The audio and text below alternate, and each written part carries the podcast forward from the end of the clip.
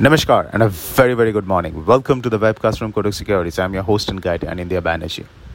Dollar rupee continues to be in a range but एक हल्का सा डाउनवर्ड ड्रिफ्ट है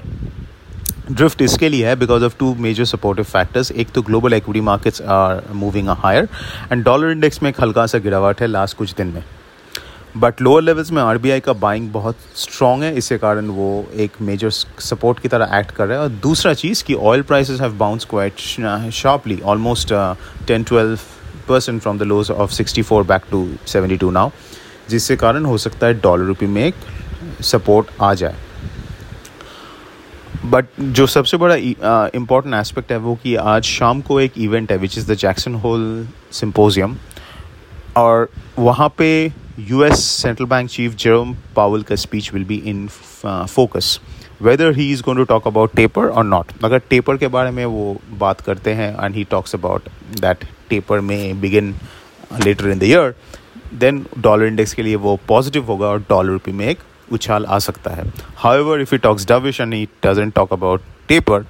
तो हो सकता है कि डॉलर रुपये में try to break seventy four and slide down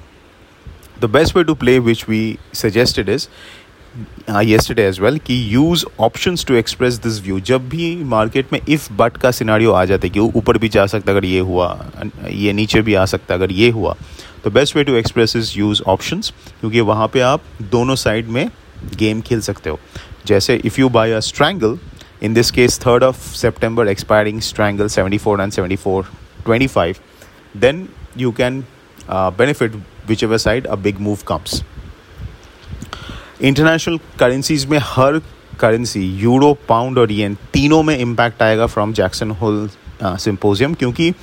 ये event is important for all currencies so volatility will increase so our suggestion will be not to carry any large large positions in euro INR, GBP INR or JPY INR for overnight trades so that's it folks this is Anindya Banerjee signing off but uh, before I uh, sign off one important announcement